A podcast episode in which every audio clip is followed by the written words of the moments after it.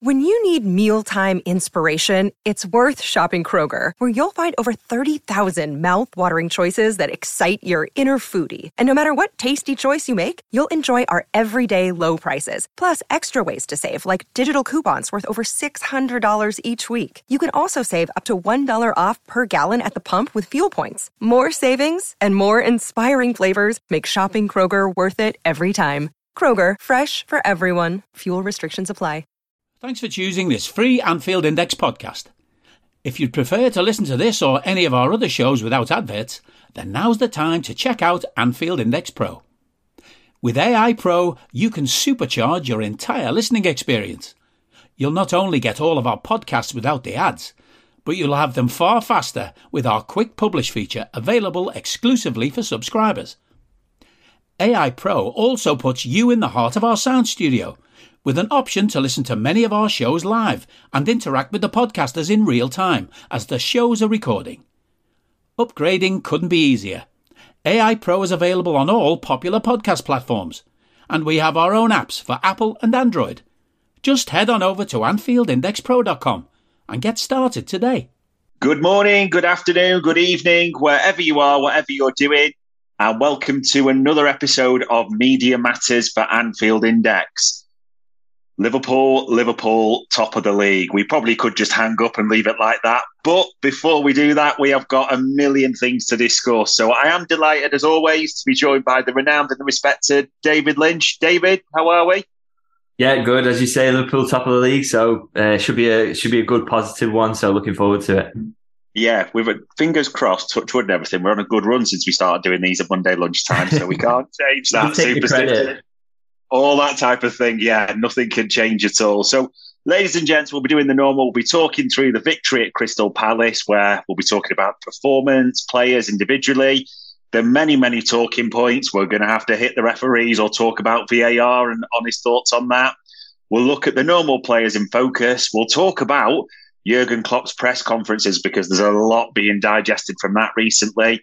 And as normal, we will pitch the questions that you want us to to David to get his thoughts. And I mean, David, this one, it almost feels like we're going to say like a Jamie Vardy style quote, but play something, but take three points. I mean, that seems to be the Liverpool mantra at the moment. I mean, we are top of the league, and it's been an interesting week where we beat Sheffield United away, we beat Crystal Palace away. What's your kind of honest gut telling you about how we're doing? Are you just kind of, as long as we keep getting the points, that's fine? Or have you got sort of slight concerns bubbling about what you're seeing at the moment? Yeah, I mean, I, I, think it's fair for, for people to be concerned at times because the performances have been poor for probably three games. And I, I think the, the Palace one was probably the worst one of all, really. You know, Klopp said it himself in his 77 minutes of just terrible football. And then you know, pull it out of the bag and, and dominate at the end. Helped a little bit by the red card, of course. So I think it is it is fair for people to be concerned, but you, you've just got to take some time the context of this period, haven't you, and how busy it is, how difficult that is for players. And fluency is the first thing to go when you get any sort of fatigue. Um, yeah, and, yeah. and when you're up against sides who, you know, there's been context to every game really, in that Fulham are clearly in unbelievable form at the moment. So that, that on reflection looks like a, a good, really, you know, a better win than it did at the time. Uh, Sheffield United getting the manager back, that that boost that they got from that. And then obviously coming into this one, Crystal Palace were at home where it's always difficult. Liverpool have had some difficult wins at Crystal Palace down the years, even when they've been flying. But also because I think Roy Hodgson sort of feels a little bit of pressure at the moment. And I think translated that to his players that this was a big game where they had to put in a performance and get a result to sort of turn things around. So, you know, you just take the context, the individual context of the games and you can see why Liverpool have found it difficult. And the fact is, if you're going to find it difficult in matches, and that is going to happen a lot to you over the course of a season, then can you come away with the win? And Liverpool are, are doing that. And I think, you know, there's some luck involved in that, but there's also a lot of quality, a lot of mentality, a lot of grit. Um, so, you know, I suppose it depends if you're, you're glass half full or, or not. But, uh, you know, I, I, sort of tend to side on, on optimism generally. And I, I, just think you've got to look at how busy this has been and how difficult it can be to get through and the, the huge steps forward that Liverpool have taken from last season because they would have lost possibly all of these games um, and, and, to come away with the points is is absolutely massive and they've now got hopefully a slightly easier period coming up and then some Anfield games that, that should look after themselves in terms of motivation and um, yeah, kind of kind of looking forward to, to all that, and and I think yeah, I'm I'm in positive mood coming out of it. And I think you have to be when you when you win three out of three like that. Yeah, absolutely. As, as much as it might not be the performances that people want to see, I mean that's that's four victories in ten game in ten days, isn't it? Even four games in ten days will will take it out the legs. We are just starting to, or we started to have a few knocks of key players as well. So you've got to look at the positives. I mean, that Palace game, this normally when I ask you this, we've usually got about five or six contenders and there's a big spread, and it's great to sort of eulogise. Might be a shorter talk when I say who was the man of the match on Saturday for you this time. Yes, I, I think it, was harder because I think the difference between this and the sort of Sheffield United game was that Sheffield United, Liverpool weren't very good in terms of they lacked that fluency again, but the the sort of really restricted Sheffield United in terms of chances they could create. It was very much a ground out win, whereas this was kind of just a poor performance where they just pulled out the bag at the end. Um, so, so as you say, sort of more difficult to pick out man of the match. But I did think Virgil van Dijk was class again in everything he did. Um, he is unbelievable at the moment. I think he's absolutely yeah. flying and, and been as key to anyone as this, you know, when you're in this period where you've got to really grind it out to have a defender like him operating at the peak of his powers again has been absolutely massive. And again, probably the main difference between this season and, and the last really is, is Virgil van Dijk's contribution. Obviously, the man behind him, Alisson as well. Absolutely. I mean, he never let his level drop, but so the couple of saves that he made um, on Saturday just unbelievable. And the, and the reason that you throw him in instead of Caoimhín Kelleher, who's done well while he's been in, but that, that's the reason after two training sessions that you say to Alisson Becker, you're straight back in the side because there's nobody like him in world football. But I give credit to those two, and I think you know a couple of other okay performances. But I think the, the man of the match for me has to be Harvey Elliott. I just think to to come on and do what he did um, in terms of he, he just changes the game for me. It's not just a goal that he scores, which is brilliant, but he lays on that assist that is marginal, doesn't he? But it's he completes 23 out of 23 passes, and that is absolutely what Liverpool needed. They needed to start.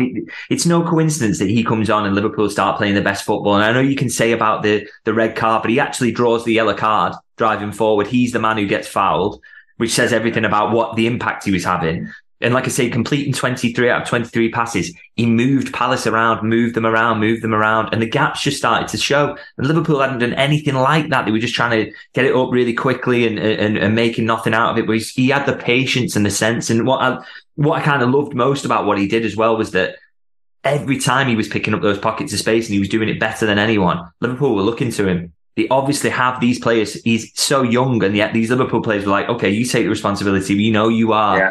An absolute class act. And I think that says everything about how good of a footballer he is. And he was the, the 100% the architect of Liverpool coming away with the win there. And I think he's just a marvelous young player. And I'm so excited to, to see what he ends up becoming. He's, he's a super sub at the moment, but he will be more than that for Liverpool eventually. But if he can keep to the super sub role this season and, and keep having these big impacts and, and, and be as, as good when he when he starts the odd game as well, then yeah, it, it's really exciting. And, and, I just think he's a yeah marvelous footballer, as I said, and, and really really enjoyed his cameo. I thought he was that made him man of the match, even though he, he didn't play that much.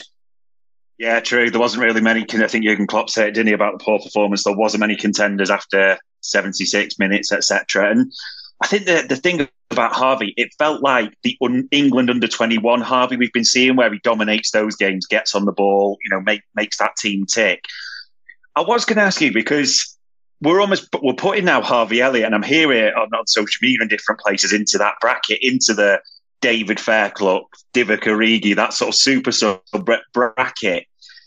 Is that enough for now? even if he stays that this season, is that still at his age? I know because I know you've watched Liverpool before about the tour and he's developing. Is that enough for now? Even if he does it this season and maybe kicks on next, is should we accept that still rather than putting pressure for him to? Oh, he's got to come in and perform and be this straight away.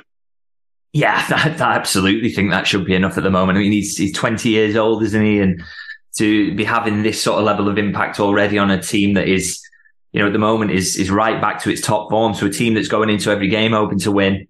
Um, I, I, just think that says uh, it, it's just it, you know we, we shouldn't expect not every player is going to be Jude Bellingham, and I mean I'm, and I'm saying that as if you know Harvey Elliott's some way behind. Like obviously he's not he's not Jude Bellingham, and he's not that freakish sort of incredible comes through as a teenager and absolutely tears everything apart. But he's still he's only 20 and he's having a massive impact on Liverpool, and, yeah. and he's doing so in a as I say he's the player that people were looking to yesterday.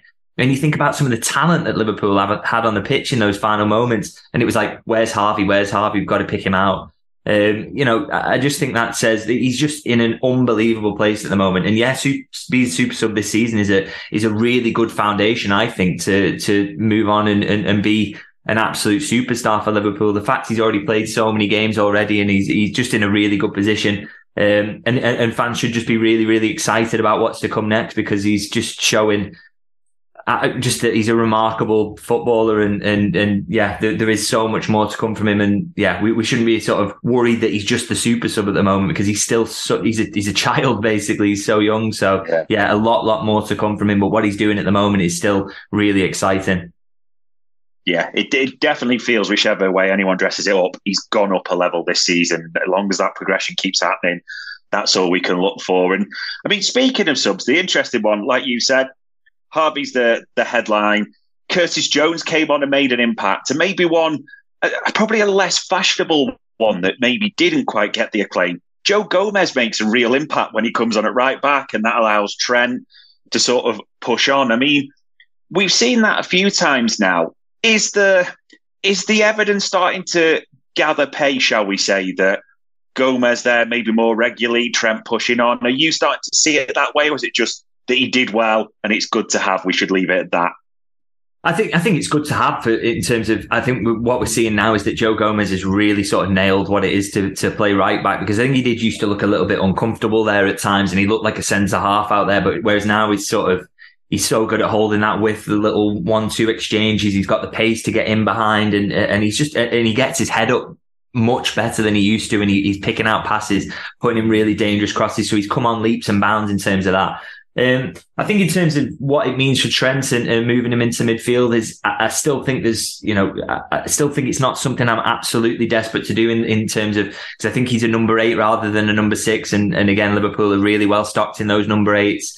But I think w- what you've got is you've got an opportunity to do that late in games. In, I think when it, when it comes about and where Jurgen Klopp will look to do it is when teams get really, really deep. So there's basically no counter attacking threat anymore um, you've got so much space where you can push Trent into that area, and you don't really need to hide him in any way. You can just he can just be there. He can start his starting positions there because the opposition are not going to press anymore. They're just looking to hold what they have, and that is exactly what happened against Fulham. He saw that Fulham were just okay. We've got a bit of the lead here, we're, we're, or we're two two. We can we can retreat a little bit, and thought we're gonna we'll we'll back off. We'll give space, and so there's no there's no like I say, there's no need to to hide Trent in those situations. Um, and, and, and we saw that again against Crystal Palace. So I just think it's it's sort of horses for courses, really. If Liverpool are in that situation, that's a, a really good option for them because they don't lose anything at right back as well. But I think with Trent, it's worth noting that obviously he does move into midfield eventually in, in, later in the game, but he, he, creates six chances throughout the game, 14 passes into the final third. Nobody gets near him for those sort of numbers.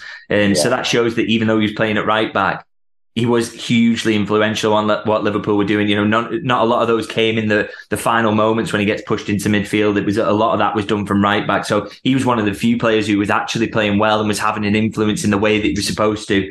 Um, as I say, I think that moving him into midfield is a, is a break glass op- option in very particular situations. But it's good that Liverpool have got it at the end of the day because I just think you know it clearly works. It's it's helpful. It helps them have more threat in those final moments in games, and um, I'm sure we'll be seeing it again at some point this season. Are you that person who has everything, the coolest merch, and those must-have fan threads? Well. Over at our Anfield Index shop, we've gone that extra mile when it comes to pimping up your Liverpool collection. From our popular range of bespoke design t shirts, sweaters, hoodies, and hats, to our signature edition mugs, prints, and coasters, all provided with fast worldwide shipping. We have something for every red. We also stock official LFC merchandise and are licensed with the Premier League and UEFA to sell official iron on shirt badges and sleeve patches. As a listener to this podcast, you can get 10% off everything with coupon code AIPRO10 just head over to AnfieldIndex.shop or find us on Etsy by searching for Anfield Index. Yeah, I think that there was that stat, wasn't it? Liverpool have now won something like 18 points from losing positions, and it does feel like progressive. Like we'll bring a forward, we'll change the forward line, bring switch those up. then Harvey can come on to maybe change it. Then we can push Trent forward. It almost feels like Jurgen's got those options, like you say, break the glass, activate, whatever you want to say. And listen, it's working at the moment. So yeah, exactly. Horses for course is probably the right phrase on that. I mean, on the other side, the there is a few concerns which are naturally bubbling. You don't want to sort of overemphasize them when we are top of the league, but I'm sure you clocked this that the forward line as a whole does look a little bit blunt, would probably be the phrase that I would use. What would you put that down to at the moment, realistically? And I know that's on the back of Mo Salah again, getting a goal and assist, hitting 200, but as a whole, it's just not quite flowing again over the last few games. Yeah, I mean, I think this goes back to what I said earlier in the podcast in terms of I think fluency and attack is the first thing that goes when you get any fatigue. It's that the hardest thing to do in football is to break down a low block, and that's typically what Liverpool come up against in ninety percent of games. Um, and that is the first thing that they've seemed to find difficult as soon as they've come in this period and, and got a little bit tired. And I mean, I'm not massively worried about that, and I don't think people should be because I think earlier in the season, I don't think anyone would have said the forward line was a worry. Um, Liverpool are second top scorers in the Premier League as well, just behind Manchester City. Um, so, you know, forwards aren't really an issue. Surely that collection of forwards is going to click again. And we're going to see, hopefully we'll see a week of rest now. Don't want to see them near that Europa League game. Yeah. And then we'll see them bounce into these games that are coming up at Anfield. I'm really hoping that's going to be the case. And I, I think there's, you know, there's, there's been a good share of goals around between them as well. Um, you know, everyone sort of contributed in this season. So I don't, I don't think the forward line is something to worry about. I just think they need a little bit of rest, a bit of like, you know, not having two, three games a week seemingly uh, as they have done recently. And, and hopefully that just gives them that little bit of pep back and they can, you know, work on some stuff in training as well. And, and, and that will suddenly bounce back because they were they just weren't an issue in the early part of this season. And it's just, as I say, that, that tiredness is maybe creeping in and making it a little bit more difficult for them. And getting Jota back would be, really handy soon yeah. as well because he is such a goal threat. You know, he's probably second to Salah really in terms of his finishing ability and threat around the box as, as a poacher. So um, that that will be helpful as well. Yeah, absolutely. Like like you say, they they still the goal record still brilliant, and there was a big game coming up at the weekend, which would be good for it to click as well. But we'll come on to that later. I suppose the only other thing that a few people have sort of mentioned, and it is fair to, to call out because we have praised him quite a bit, it's not quite happened for Ryan Gravenberch these last few games. I think I was personally surprised that Curtis Jones didn't start this game on Saturday. I mean, what would you put that down to? Is that just still giving time? He's young, that type of thing? Because it does seem to have been a noticeable drop off that way. Yeah, I think you're just going to get these dips, aren't you, from time to time with a young player who's coming to a new league, is still adapting, still learning what what's happening, and, also, you know, he's struggling as much as anyone with the fact that Liverpool's forward line isn't quite clicking. So creatively, Liverpool are a bit sloppy, a bit of tiredness. Um, you know, th- this this calendar that Liverpool are in at the moment as well is very very English thing, isn't it, in terms of the the intensity of it? So um, I think, you know, again, he's, he's, kind of getting used to that. And so, yeah, I'm not, I'm not too worried about that. I think you, have got to remember it's not that long ago. Is it three, three, four games ago when he comes on at Manchester City and, and changes the game in Liverpool's favour? So yeah, I think he's clearly a, a class act and he's had a good start to his Liverpool career in general. We want to see him put it all together. And I think what's interesting, I think with the, the Curtis Jones things, I, am surprised he wasn't used. I, I, I kind of wonder whether he's, carrying a little knock or something that's that's mm. keeping him from starting games because I think he would have been a, an absolute go to in, in some of these games. Um, hopefully, you know, there's nothing like that, and he is fit and he can play a big part because I think for me at the moment because Gravenberch's having that little stutter. Maybe Steve Jones on the side. He's a really safe option in these big games that are coming up, and I, I would like to see him play in them. Yeah, absolutely. I'd, yeah, be very surprised if maybe that big one he's not there for. And I mean, we're going to have to talk about the referees. I know we try and avoid it normally because it's a, a, hot topic, but yeah, thinking of Curtis Jones, he was wiped out. And if the Salah's goal hadn't gone in, I suspect we'd have had a penalty and a Joel Ward second yellow. Now, the, the decisions here, there were some big calls, and I know there was some furore around these, David. I mean, the first one, I'm surprised this was argued or took so long. The Endo foul, or the one where Endo was fouled that, that led to the penalty that was reversed. Straightforward for you, foul on Endo, that one. Yeah, absolutely. But I, I want to kind of defend the referee in this situation. I think people get a bit het up really about around these situations. So I think I think what people need to do is you sort of take, take a step back sometimes and, and part your allegiances and sort of think, you know, come from the perspective of okay, how was the ref, you know, why might it take the referee so long or how come he's arrived at this decision that doesn't, inst- that doesn't, um, sort of tally with the decision I instantly reached? Uh, uh, you know, calm down, you know, come back and take a step back, as I say, and, and think about it. So when you actually look back and you, if you watch the Endo foul again in, in, real time, I thought, yeah, look, looked a foul to me, but I, I, don't mind the ref playing advantage in that situation because if he gets that wrong and he stops a counter attack, that isn't right, is it? You know, we don't want to see that. So he plays on in the, that initial phase, and that that's fair enough. That happens.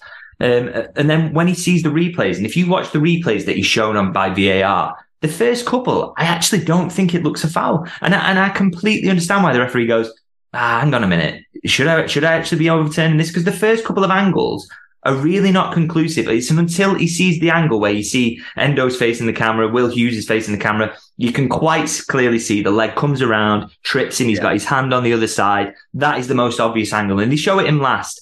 So what I like is in that process there is that they've shown him every angle. He also has to be shown it in real time, uh, which again, we want referees yeah. to do. So if you'd have just seen the two angles that you shown first and you didn't know what you knew and you hadn't seen it from the TV angle, the high angle like we all had, it's quite easy to see why the referee's not instantaneously going, yeah, foul, no, no, no, no penalty.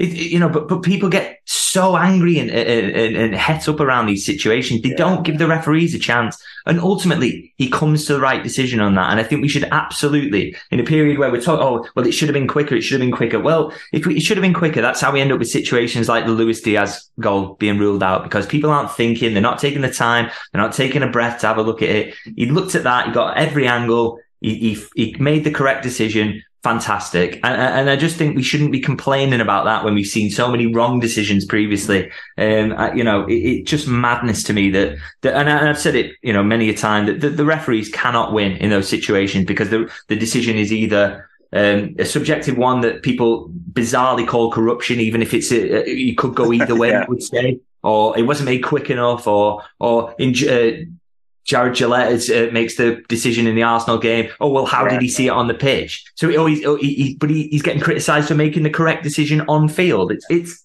it's just crazy, and I think we all pundits, journalists, fans, managers, players, we all need to just calm down around this stuff, and, and like I say, sometimes approach it from the referee's perspective and see why it might take a little bit longer or why they come to that decision. And I thought the Endo one was a really good example of that until he's shown that final really decisive angle, I don't want him to rush into the decision because if he'd have rushed that and he hadn't seen that final angle, I actually don't think he overturns it. Yeah, probably a fair shout. And like you say, that Havertz, that Havertz one, the, the Jarred Gillett gate, what a shout. I didn't see that in real time yeah. as well. So you've, you've got to give him credit for that as well. It's a great spot. I mean, I think you're right. The, the one thing I took away from Saturday was I think TNT Sports were literally on the verge of a GoFundMe page for Roy Hodgson because of the second yellow at one page and all those types. They were they, but that builds the drama itself. I think that goes into it. But like you say, maybe taking a a step back, it's just something that everyone should think about. I mean, the interesting one, and for me, the one that sort of I find intriguing. I'm trying not to go there, like you say. The penalty that's given on for the foul on uh, by Quansah, sorry. It did feel, and, and I kind of got what people were saying at the time, like we carried on for a fair while that one, David, before we went back. I mean, I suppose there's two points there. In the cold light of day, did you think it was the right decision? And the second thing, that delay for carrying on, because I'm sure you've seen it. People were like, well, hold on, Luis Diaz, and all those types of things. The game did seem to go on for a while. What was your take on those two things? Yes, uh, it's a penalty, isn't it? I just think yeah. if, if, if, it happens, you know, if there's any Liverpool fan out there who's thinking there's no way that's a penalty, just think if Luis Diaz gets tripped in the box in that way, you're not screaming for a penalty. It's, yeah. you know, it's, it's a trip in the box when the, the Mateta wins the ball, he gets the touch on the ball and a, a, clip on his ankles and it makes him fall over. There's not even a dive there. I think he clip, he clips him in a way that it would trip you up. It would, it would absolutely trip you up. And okay, so we, we, if you know if we come to some agreement on the fact it's a penalty, the fact that there's no break in play is quite unusual. That there's no one, uh, uh not a foul or a, yeah. a throw in or anything happened. So what we're saying is, okay, if we by some bizarre chance we get through a minute and a half of play without the, the ball going out of play, we don't want the correct decision being made after that. So you know, that's the argument I feel that people are making. Oh, well, why did it take so long? Well, because there was no stopping play. It wouldn't have taken that long if there had been a stopping play. And we can't start to say, oh, well, because there was just by pure luck and pure chance, there was no break in play, no throw in, no anything. that we yeah. don't want to go back and make the correct decision. I, I, just find that absolutely madness. That for me is a is a, a, nailed on penalty. And if Liverpool hadn't got it, you would be absolutely you know aggrieved about that. Um, you know, it's a it's a clumsy from Quansah, the first sort of real mistake we've seen him make yeah. in a Liverpool shirt. He's still a young player, isn't he? Um, but you know, Liverpool can have few complaints about that one. It, it, it's absolutely a penalty. And, you know, people should probably even more settle into that on the basis that, well, they won the game anyway. So don't be too downhearted about that. And it was the correct decision. Yeah. I mean, I, I've got to be guilty a little bit of the hypocrisy because I know full well, if, like you said, if that had been the other way, that would have been my prime question to you. Like, are we being hard done to with VAR and all those bits? So, yeah, it, it does flip both ways. The, there, there's no two, you know, we've got to be straight down the line in this. And probably the final one, which again, uh, it just has that feeling they made such a furore over this on TNT Sports and other places. The second yellow card for Ayew, that Harvey Elliott's breaking away. Maybe I'm looking too simplistic into this. That just felt like the right decision. Is that how you saw it? Yeah, absolutely. I mean, you see, there's a wide angle that that, that uh, I tweeted. If, if anyone's not seen it, it might be worth having a look. And, and you see that Liverpool have got either a a five v three, or you know, if you if you give Crystal Palace the benefit of the doubt and the player in the middle gets back, then maybe a five v four. It's a very definition under the laws, and it's under Law twelve. If anyone wants to look it up, I keep getting people tweeting me asking, "Well, where's that rule?" Okay, it's under Law twelve under uh, cautionable offences about and, and it concerns uh, when you stop a promising attack, and that every time, every single time is a yellow card.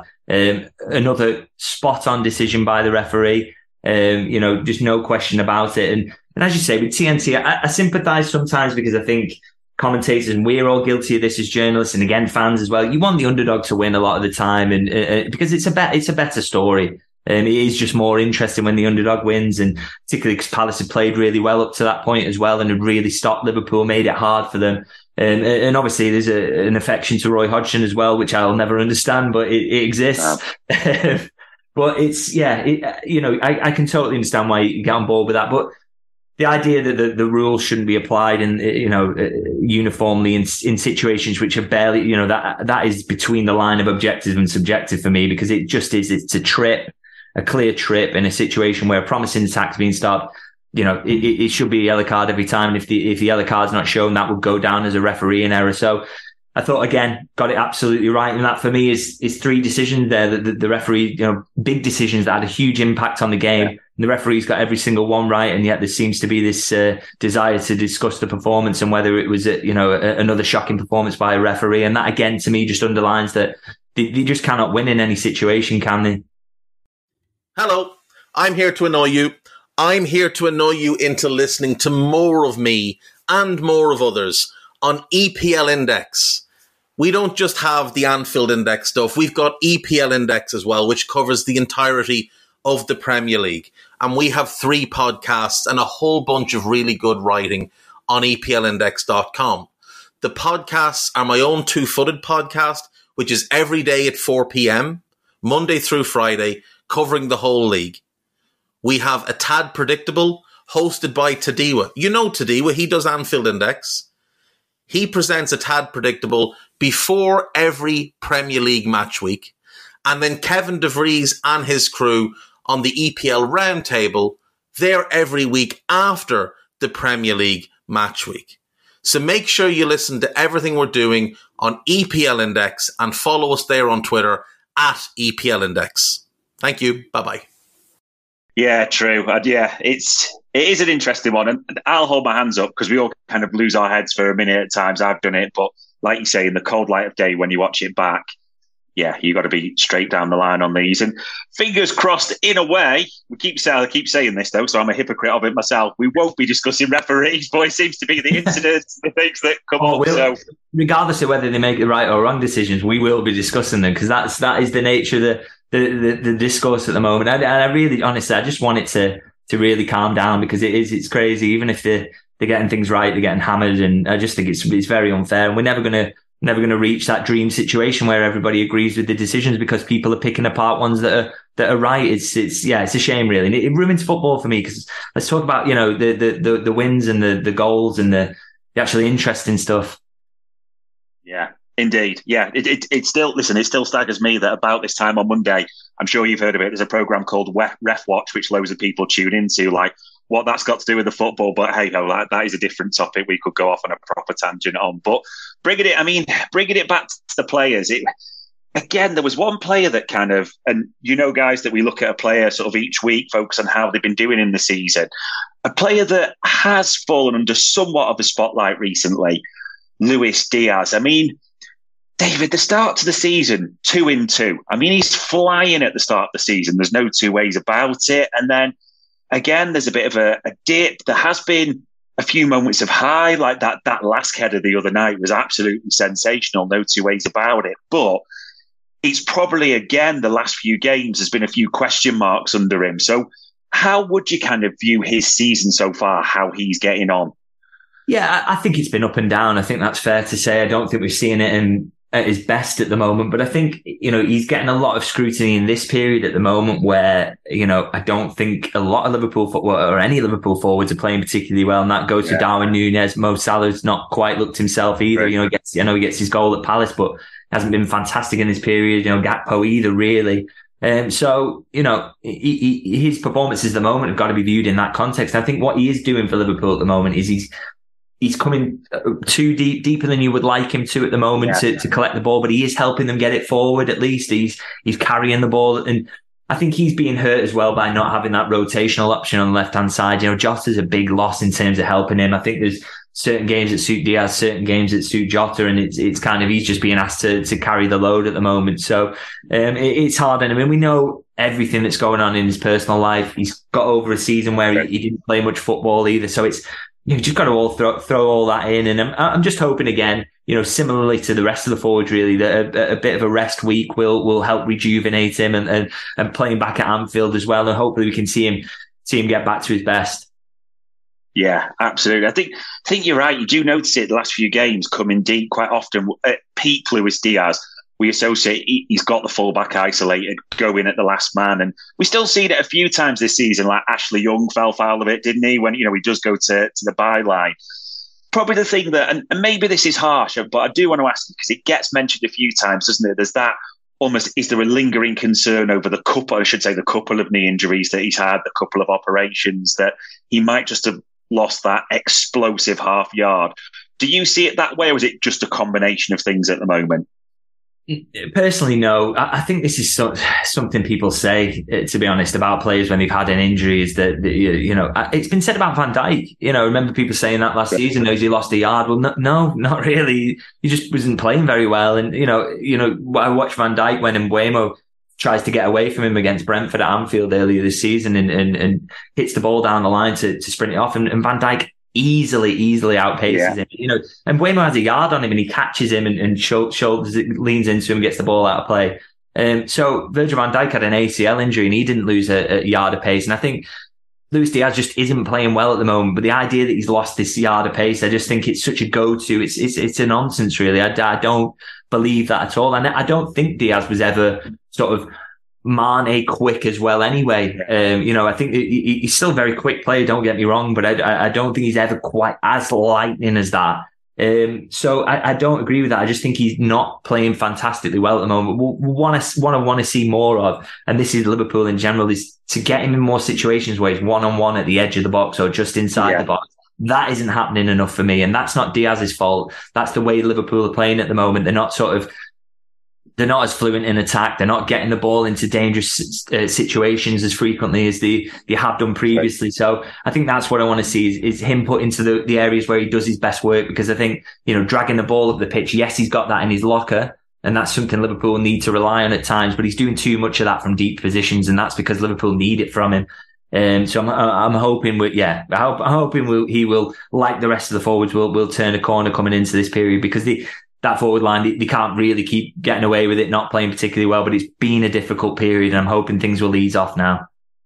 Yeah, absolutely. I agree. You do hope that's what Jurgen Klopp's saying to him. Like you say, get into that area, isolate your last man, look at what's happened when you can, or both options to go down the line, like you say, cut inside because we know he's got that in his locker to to bend one in or make things happen. So yeah, fingers crossed the forward line do come to the to the party that way. I mean, I've got to put these few to you because naturally, viewers asked me to, and I was going to anyway.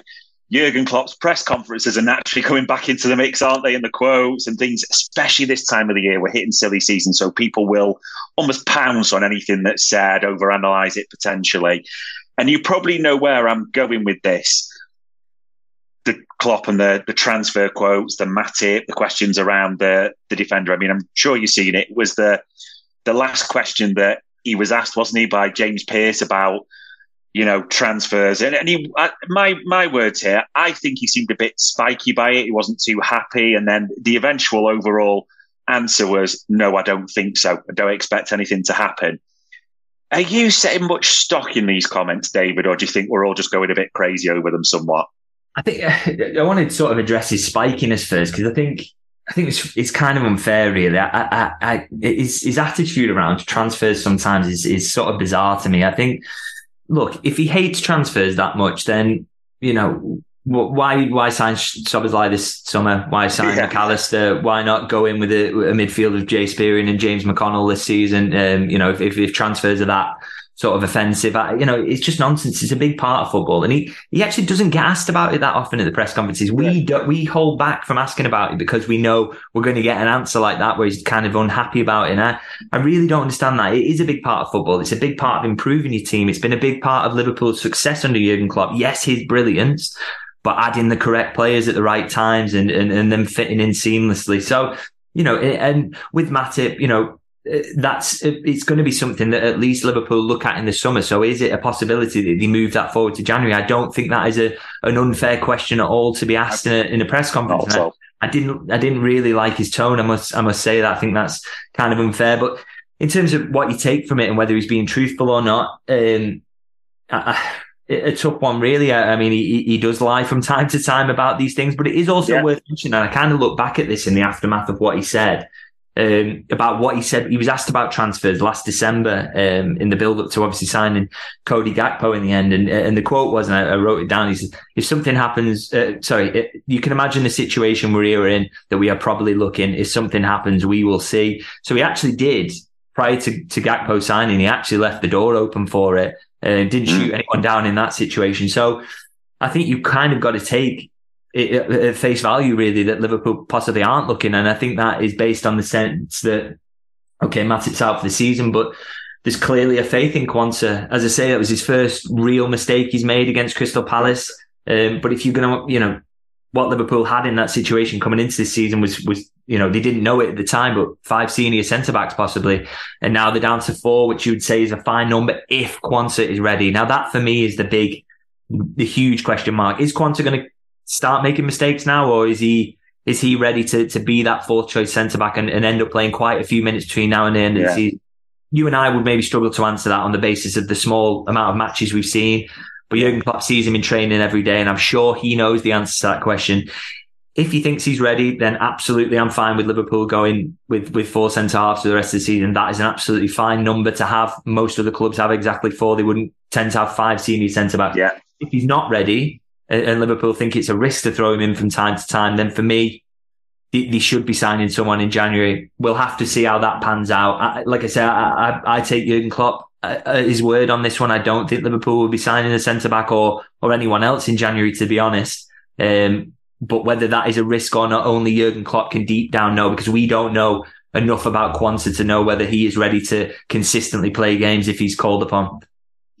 Yeah, I, I, honestly wholeheartedly agree with that. And there'll be, I know there'll be people watching and listening to this thinking like, come on, we're in a title race potentially. We need to, this is time to strengthen that. And I get all those elements, but especially with someone like Jarell Quansah, the one thing I think is, and we kind of talked about this before, if he makes a mistake, that doesn't take him from brilliant prospect to terrible all of a sudden. We shouldn't do that. If someone said to you, define a footballer that's going to make a mistake, it's a 20 year old centre half. That's the nature of the game, learning. So if he thinks he's ready, and like you said, I, I, don't think we know the answer to that, to consistently go in there, that will probably, you know, yeah. be be one to answer with the future. But it will yeah. be interesting to see. It's worth mentioning that you know mistakes that happen in terms of you know the, the idea that the most important thing is that Quansah doesn't consistently make those mistakes. And as I say, they'll know whether that's happening in training or not, you know, because centre halves are going to make mistakes from time to time. Joel Matip fires one into the top corner against Tottenham in the final minute yeah. of the game uh, that cost Liverpool. So it can happen. You know what I mean? I think, and I think Joel Matip's an absolute class act. So. Um, it just shows that you know I, I, I just would be interested to know what they sort of think about Quansah deep down and, and whether they think he's ready and as I say, if they don't think he's ready and they're, they're going to go with the four anyway, I think that's a, a poor decision, and I, and I, I don't want to see that. But we don't quite know at the moment. We'll sort of see. And I think with the with the clamour around transfers as well, that happens is that you know people, as you say, people will say, "Oh, it's a title race. You know, you should just completely protect yourself and you should do this or that." But I can't remember a January window passing where Liverpool haven't been told they absolutely cannot allow this window to pass without signing anyone. I think it's happened for each of the last probably 20 seasons. I was probably going to say in the, in the entire Klopp era, I can remember every time tell, people telling me it had to happen. And that was whether Liverpool were running away with the league or whether Liverpool were behind or, you know, every single situation people were saying Liverpool had to sign someone. So I take that sort of thing with a, with a pinch of salt. And as I say, that it all comes down to where Quansah is up to. And I, I can't confidently say what, what, what the answer is to that. We'll have to find out maybe. And we are going to find out, I think, because I, yeah. I said, don't think Liverpool are going to sign anyone. I don't need a VPN. I've got nothing to hide. this is what I used to tell myself before I hooked up with LibertyShield.com. Not only is my home internet now fully encrypted, but I can now access all the websites I want, whenever I want, and do so from absolutely anywhere. As a Liverpool fan, I love to know I can now watch every match, regardless of whether it's on UK TV or not. My Liberty Shield VPN makes sure nothing is blocked and guarantees me super fast streaming speed throughout that match. You can get connected right now with their software package, which includes a 48 hour no obligation free trial and instant access to their apps for Apple, Android, Fire TV, PC, Mac, and Android TV. Or go a step further like I have and get one of their pre-configured VPN routers these small but powerful devices allow you to easily connect every device in your home to VPN, making it the perfect solution for smart TVs, Mac boxes, and games consoles. Visit libertyshield.com today and use coupon code AIVPN25 to get 25% off at checkout. Yeah, and uh, as ever with an answer, sometimes the truth's halfway between. Like the young player has a swipe at Mateta, that might be part of his his makeup. However, the young player that, as you know, almost plays that Van Dijk style against that, you know, makes the attacker plays chicken with him and, you know, looks calm and composed. That's in his makeup. Maybe only games will give us the answer. We will have to see. And the only other thing, and I thought I've, I've got to ask you this because this was really interesting to me he got asked, and sure, I know you were at the press conference, the Joel Matip situation, said, you know, about the club doing the right, the decent thing. And he repeated that a few times. And then he was pressed, could that mean a contract renewal? And he did kind of go into that. Now, the only thing that almost reminded me of, I'll say a couple of times, David, was Henderson. You remember when we got to Henderson going back a while, his contract, and he mentioned this, and then there was the, the Wijnaldum talk that way. I suppose two things to this did it surprise you a bit that he was quite open to talk that way? Because it felt like, for me, public pressure on the owners a bit, and you know the ones who make those decisions. And then I suppose for you, it's split because he's been brilliant this season, Matip, but a renewal for an injury plagued 33 year old as he will be at the end of the season. How do you see those two things? Yeah, I, I, think this. I think his comments here had sort of been kind of misconstrued. To be honest, I think what he was saying was that, and, and this is my understanding as well from people I've spoken to, is that Liverpool will absolutely not allow Matip's contract to expire while he's undergoing his rehab. So he will, you know, right. whether that takes till September of next year or whatever, um, you know, they'll, they'll look after him. They'll make sure that he's okay and he's being paid while he's doing it, his rehab at the AXA. So they won't be asking him to do that for free there. And um, so they're going to look after him in that sense.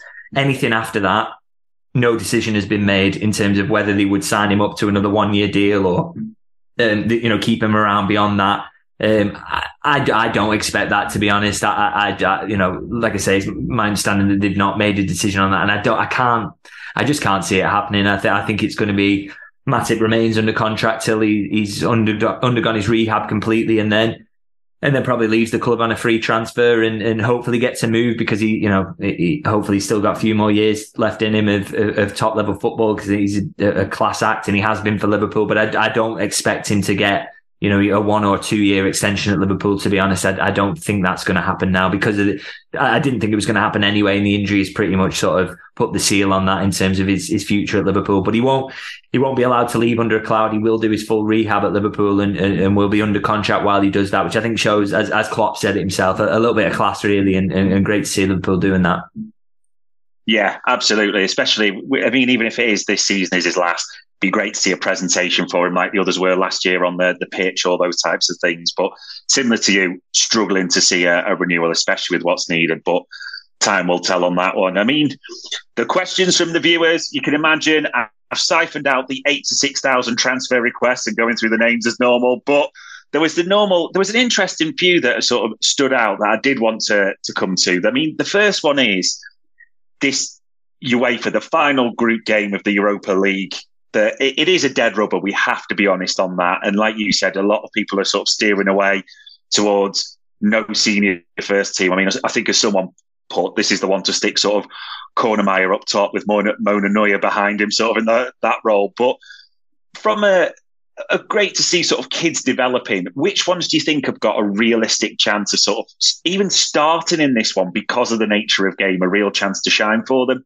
Yeah, I, to be honest, genuinely for this game, I I I, I don't want to see basically anyone who's going to start against United to to to travel for this one. I just think Liverpool had such a busy period, and I know Jurgen Klopp sometimes shows a reluctance to to fully rotate in yeah. these situations or completely leave everybody at home. But it, it just makes no sense whatsoever. If you've got you've ground so many wins out recently and it's been so hard and the players have done so well in a really difficult circumstances. Don't be dragging them on a plane now to, to take them across into Europe to, to play this game that is utterly meaningless. I, I would love to see sort of the entire team be made up and, and squad really be made up of kids. You know, maybe you, maybe you give Harvey Elliott a start as an example of yeah. someone who, would probably like the minutes and could do an hour and, and you wouldn't expect him to start against United. So it wouldn't do him too much harm to do that even though he'll probably come on against United and win off the bench, obviously. Um, but the, the, you know, mostly otherwise, you know, we want to see Luke Chambers at left back. I want to see Conor Bradley at right back, Kelleher in goal. I want to see James McConnell in midfield. Uh, you know, as many youngsters as you can sort of pack in that starting 11 as possible because there's just no need for Liverpool to, to put anything into this physically, um, because it will only cost them. That particularly true of the forwards at the moment. Absolutely need to be rested. They need to have a week off. Yeah. Um, you know, midfield, as I say, you, have got the likes of Elliott, who could probably will probably like a start, and uh, you know Curtis Jones, if he needs the rhythm, we'll have to see. Um, but it, but otherwise, yeah, I want to see a, a, whole raft of changes because it's just a, it's huge risk otherwise and, and needless. Really, Liverpool have, have, put the bodies through enough during this period, and, and and you know reap the rewards of qualifying early by by putting a, a sort of a team of kids out. Really. Yeah, I, I agree with that. And the only worry I've got is it's like you said, Jurgen just seems to like rhythm and almost you're thinking with the forward line, just the way they're going at the moment, is he tempted to think I can get them a few goals here and move in? But the risks don't, yeah, they, they outweigh the reward far more for me in that regard. And I have limited it just to one name with all the transfer talk because there's a few that have mentioned it. I'm sure you've seen it yourself, and I may be pronouncing this wrong, but Maxime Lacroix, I think it's pronounced the the Wolfsburg centre half, French, you know, French international anything about him that you've heard at all? There has been a lot of requests for that one. Yeah, unfortunately, no, not not something I've heard anything about or sort of expect. As I said, I think January at the moment, I don't expect anything to happen. And, and, he might be someone who's on the radar, I'd say, in terms of age profile and, and where he's up to contract wise as well. So maybe someone they've looked at a little bit, but but not something I, have heard anything concrete on or, or expect Liverpool to, to follow up in January. Yeah, absolutely. Will make sense. And probably the final one, and I know there's two games in a week, so we shouldn't just ignore it. But obviously, the big one is Sunday, half four, Anfield, under the lights, getting towards Christmas time. I mean, Bruno Fernandes is out for them. Everyone's looking forward to this one. Bearing in mind that I appreciate we don't know the full situation of everyone injury wise and who might be back. There was quite a few asked this, and I'd be intrigued to know it as well. Who are you starting for the United game? Because there is a few questions, especially around that midfield forward line. What are you leaning towards right now? Yeah, so I think the back five picks itself in terms of Alisson, yeah. Trent, Konate, Van, Van Dijk, and, and Kostas Tsimikas for me. I think that's a, a no-brainer. I think Tsimikas on that left-hand side because you want that balance, and you think Liverpool yeah. are going to dominate the ball as well. Um, so not necessarily a game for, for Joe Gomez to start out there, but uh, yeah, midfield and, and, and, forward line a little trickier. I, I, think with the midfield, I think McAllister will be straight back in the six, expecting to be fit for this one. That's the that's the talk at the moment.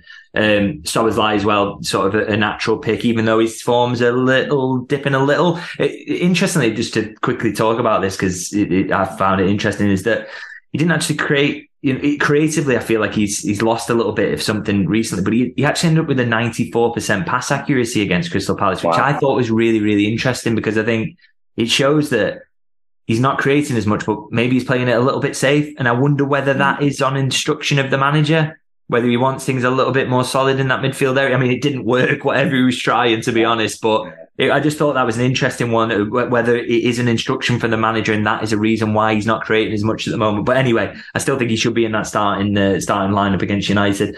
Um, and on the left hand side is, is, is probably the, the difficult decision in that midfield. But for me, if Curtis Jones is fit, as I said, I, I think he has to be back in the team at the moment. He knows what these games are about he keeps the ball, and Gravenberch's not been doing that very well. I think you know he's he's yeah. floating around seventy five percent ish passing accuracy at the moment. You don't want to be doing that. Don't want to give United a sniff. So Jones has to be in there and he wins his duels as well, which is important. Um, and in terms of the forward line, Mo Salah obviously nailed on. Um, a little bit more difficult elsewhere. I think Luis Diaz probably has to start down that left hand side because you don't have Jota. You know, hopefully he could even be back for Arsenal with the way he's, he's getting on in training. You know, if he could be back for this one, then it will probably be on the bench, but then that will be a huge boost. But I think it will be Luis Diaz to start and then it's Gakpo or Nunez is a, a really tough one. And I, I, don't, I honestly, it's so difficult. I, I just think, I think Gakpo is, is playing marginally better at the moment. And, and obviously you lose something in terms of threat with Nunez, but he just fall, you know, I, I don't want to be too harsh on him because I think again, he's another one. Every forward isn't particularly playing fantastically well. Yeah. I don't be too harsh on him, but he's, he's a long time without a goal now. He's at eight games and, you know, yes constantly offside at the minute. He's fallen into that trap of doing making those mistakes again um, and, and, missing chances as well. So I just think, you know, maybe it would be good in this game to to use him off the bench and hopefully he can get a goal from there that will will boost his confidence. But maybe with Gakpo, he just keeps hold of the ball, he keeps the pressure on. Um, you know, I, I, would maybe just go for Gakpo, but it's so it's so marginal that when I wouldn't be disappointed at all if Nunez was to start because I think he's he's close to getting it right and he's just in a little dip at the moment and development isn't linear. We can expect that, you know, he starts the season well and sometimes falls away a little bit. Um, but yeah, I, I just edge for Gakpo in this one. Yeah, it really is tough. I think, like you say, development isn't linear because a, a, lot of people are looking at this like, oh, it's back to last season. Like, think in real terms, it, it is a, a, trough where he's had peaks. I mean, some of this season he's been absolutely brilliant. We've got to be honest in that, and his all-round performance this is a significant trough. I think, like you said, it's the it's that Bournemouth world class strike in the Carabao the last time he, he scored, and, and, he hasn't looked sort of just on it in his all round game either, so to speak. So it wouldn't be a surprise. But either way, I mean, it gives you real options off the bench, like you say with Harvey, and you know you'd expect. I'm definitely everyone's hoping that that that will be more than enough. And probably the final question I should ask you, because we're naturally going to be asking people this all week, if you had to predict the score and scoreline for the United game on Sunday, what would you steer towards? Uh, I think United will try and keep it down, but I think Liverpool are going to run away with it in the end. I'm going to I'm going to say three 0 I'll take another seven 0 though. That'd be interesting. Yeah, indeed, indeed. I, I I do. I think especially like you say with Bruno out, I do think they'll sit tight, and I think they will also play literally counter attack for one of a better phase, and it will be trying to to break them down. But everyone expects us to do that. And like you say, for the misfiring, if you can't get up for the players will be up for this. We just know that factually.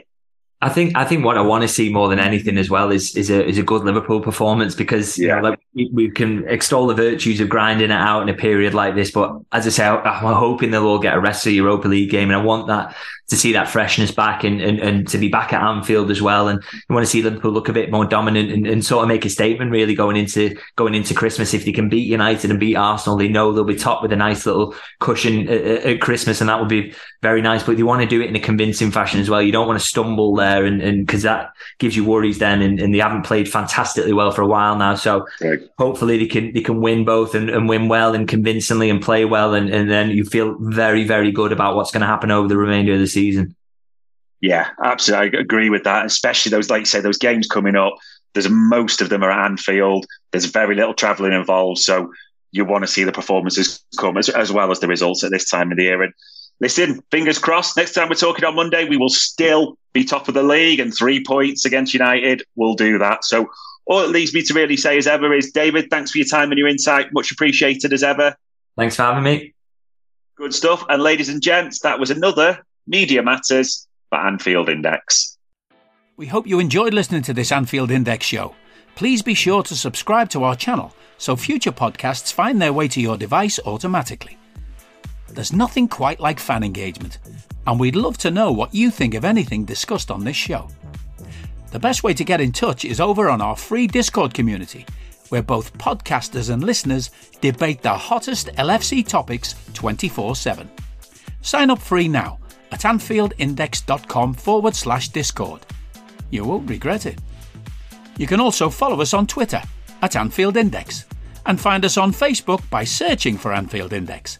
Oh, and before you go, we'd love it if you could leave us a five star review on your favourite podcast app. It only takes a couple of seconds, and it means the world to the people who create these free shows. Sports Social Podcast Network.